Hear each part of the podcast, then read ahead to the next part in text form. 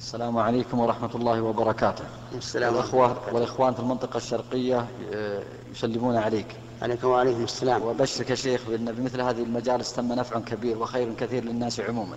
نسأل الله عز وجل أن يم أن يجزيك عنا وعن المسلمين خير الجزاء. نسأل الله. وسؤالي هو أنه يوجد في بعض مناطق أعمال الشركات نقاط تفتيش يستخدم فيها الكلاب المدربة فتدخل في مقدمة السيارة اللي هي الغمارة.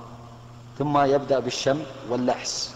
فماذا على صاحب السيارة من حيث نجاسة المقاعد والأماكن التي شمها؟ وجزاكم الله كل خير. آه، أما الشم فإنه لا يضر لأنه لا, لا, لا ينفصل من الكلب ريق. وأما اللحس فسينفصل منه ريق وإذا كان ثيابا أو شبهها فإنه يغسل سبع مرات. ولا, ولا, ولا نقول احتها بالتراب لأنه ربما يضره.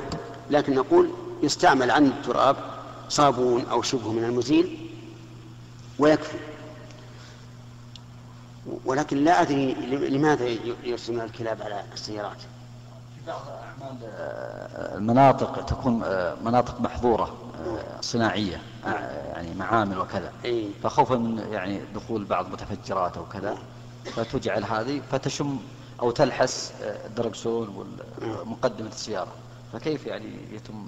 وكما قلت لك ولو حصل في مثل هذا ان اللي يعتاد الدخول انه يجعل بلاستيك يلفه على علشان إذا انتهى انتهت العملية يلقي هذا البلاستيك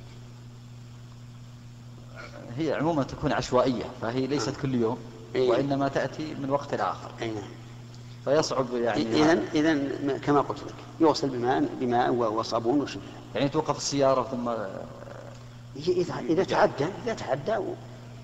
نعم، بس لا لا يمسها لا يمس الذي لحسه الكلب ويده رطبة. لأنه لو لمسه ويده رطبة تنجست اليد. ولكن بعازل مثلا يجعل لا بأس بعازل ما ما يكون نجاسة. حتى يتقدم وتيسر له فعل. ذلك نعم. جزاك الله خير.